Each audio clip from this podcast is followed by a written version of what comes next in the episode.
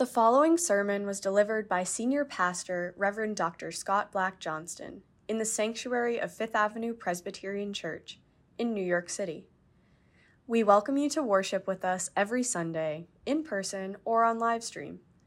For details, go to fapc.org. And now, here is Reverend Dr. Scott Black Johnston.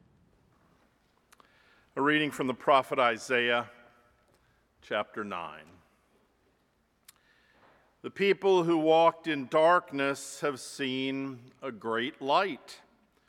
Those who lived in a land of deep darkness, on them light has shined. The yoke of their burden and the bar across their shoulders, the rod of their oppressor, you have broken as on the day of Midian. For all the boots of the tramping warriors and all the garments rolled in blood shall be burned as, fuel for the fire. For a child has been born for us, a son given to us. Authority rests on his shoulders, and he is named Wonderful Counselor, Mighty God, Everlasting Father, Prince of Peace.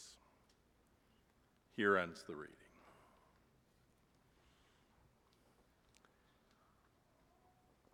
It is Christmas Eve. A joyful veneer covers the world, red scarves and twinkle lights, presents with curled ribbons, Brenda Lee's voice echoing from every storefront out there, voices singing, Let's be jolly, deck the halls with boughs of holly.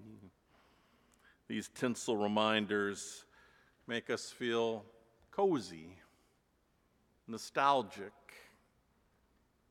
This is, after all, the hap, hap, happiest time of the year.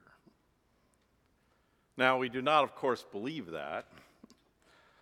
All the twinkle lights in the world cannot mask the disquiet hovering underneath our Christmas cheer. This is a tricky season pump up the merry, and troubling aspects of our lives click into focus. Broken relationships, simmering resentment, loss, so much loss. The absence of a certain stocking no longer hung by the chimney with care haunts us. Christmas cheer can boomerang.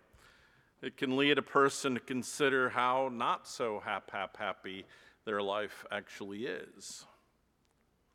As a, as a teenager, I once listened to an usher at our small country church complain about people who would arrive at Christmas Eve services having spent the first part of the cold evening at a nearby watering hole Joe's Bar.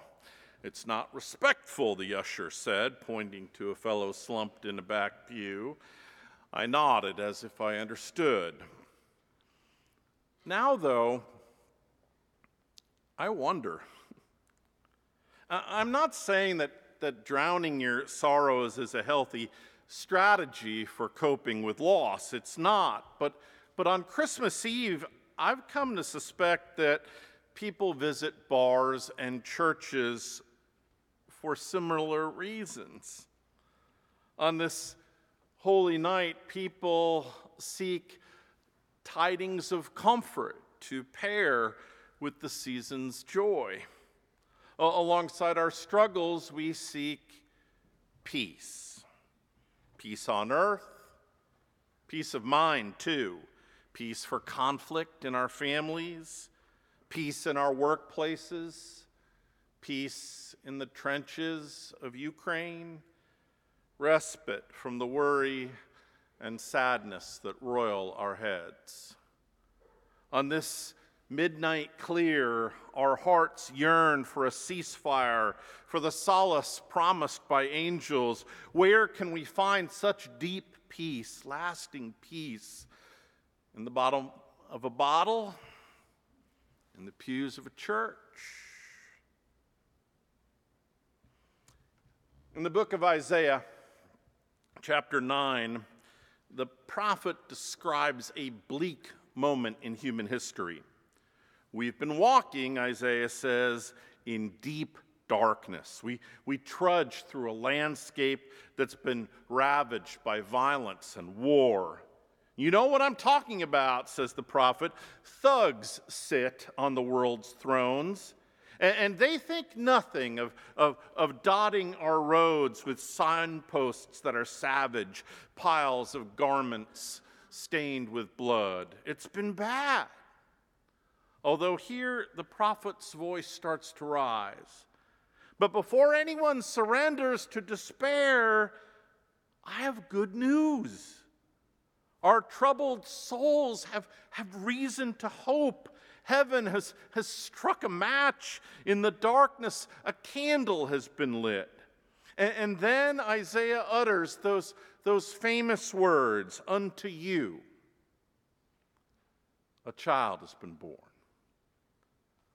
a prince of peace.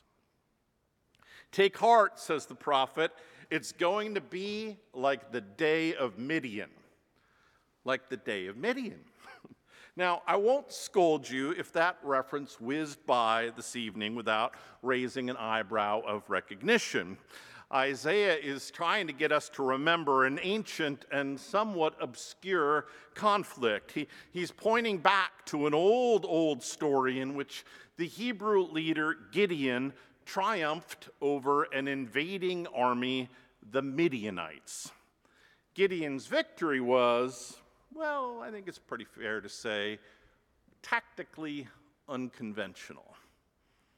According to the book of Judges, the army of Midian numbered over 100,000 warriors. And in the face of this vastly superior force, God commanded that Gideon take a mere 300 soldiers into battle. And if those odds weren't bad enough, God instructs the Hebrews to leave their swords behind and to approach the enemy camp in the dark, armed only with trumpets and clay jars that have torches inside. According to the good book, this is exactly what Gideon did. In the dead of night, the Israelites stood on the hills around this vast encampment of the Midianite army. And then they began to blow their trumpets and they smashed their clay pots, revealing their flickering torches. This sudden display of noise and light frightened the invading army. The Midianites freaked out. They ran around like Keystone cops. They crossed swords with each other. And eventually, the enemy army fled the field in chaos. It's going to be like that, says Isaiah.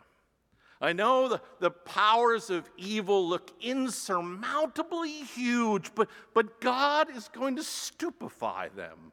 The forces of darkness will be, be vanquished by people who carry not, not swords and spears, but, but trumpets and, and candles.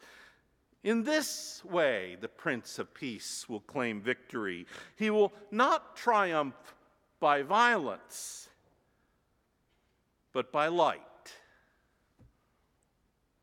It's a great story, but it's a Bible story, right?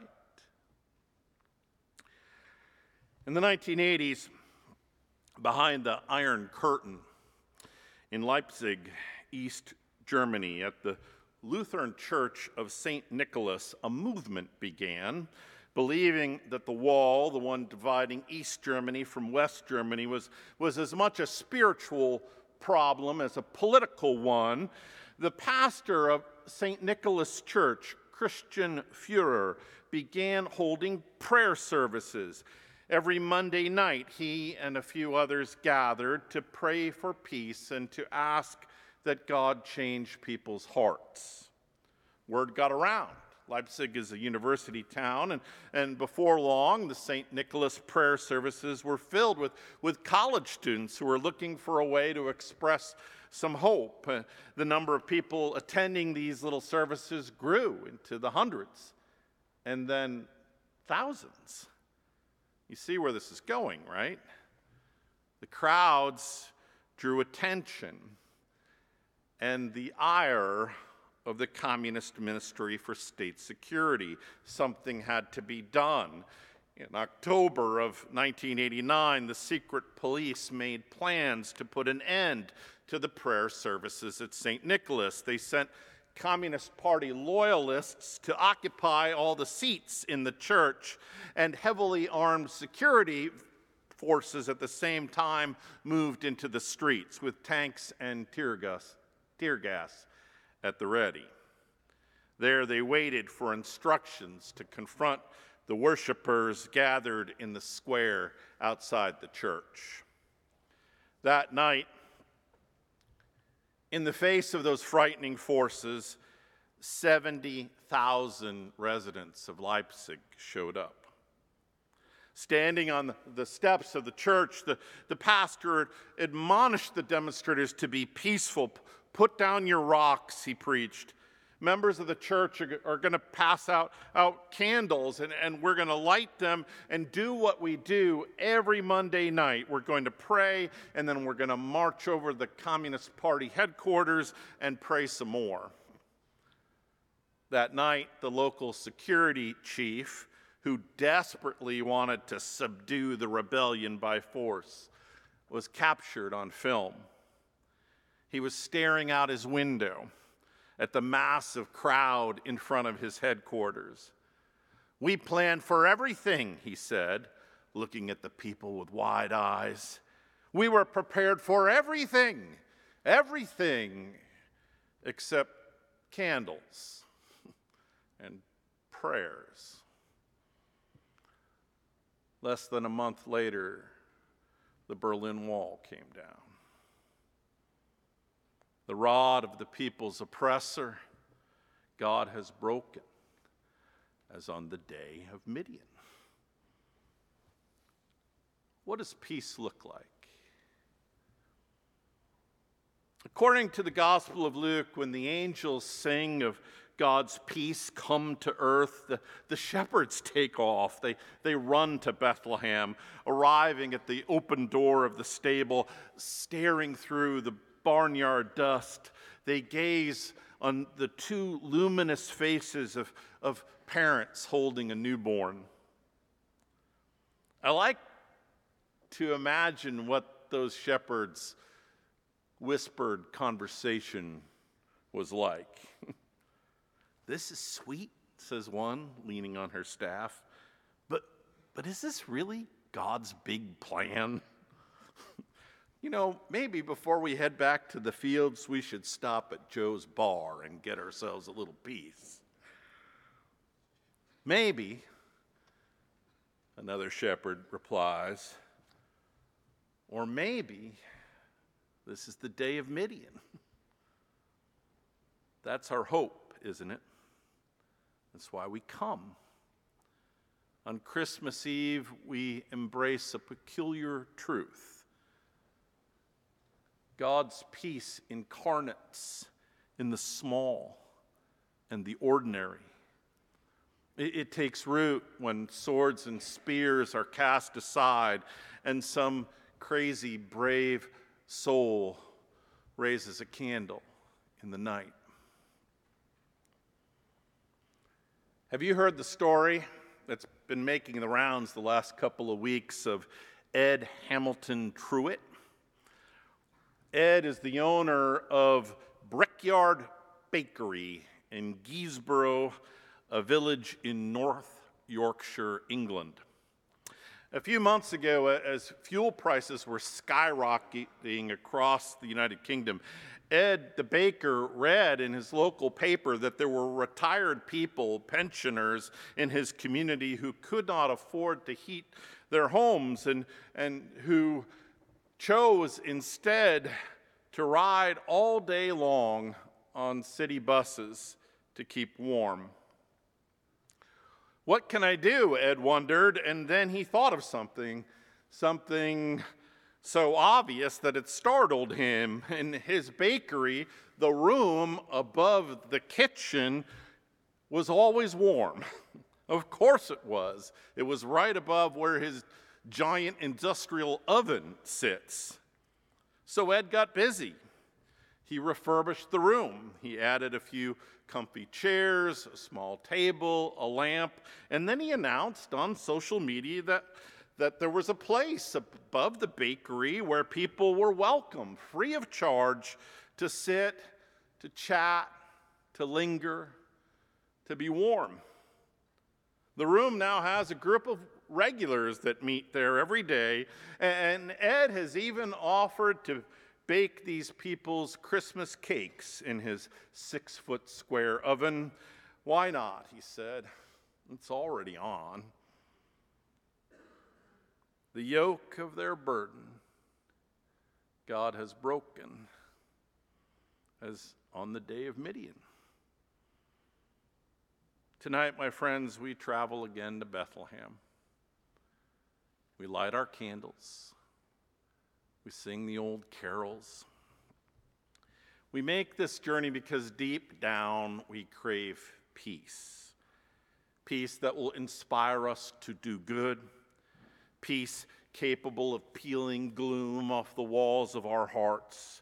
We, we make this journey because we sense that real peace, courageous peace, lies within the deep magic of this night. Isaiah was right. God has come to stand alongside us in simple, surprising, and beautiful ways. A light always and forever shining in the dark. Christ is born. Alleluia. Amen. Go forth, my friends, into this cold night. The dawn of redeeming grace awaits. Peace has entered the world for you. Merry Christmas. Amen. We hope this sermon has been meaningful to you and given you a measure of hope, encouragement, and good news. If you would like to make a donation to support this audio ministry, please visit fapc.org/give. Thank you and blessings to you on this day.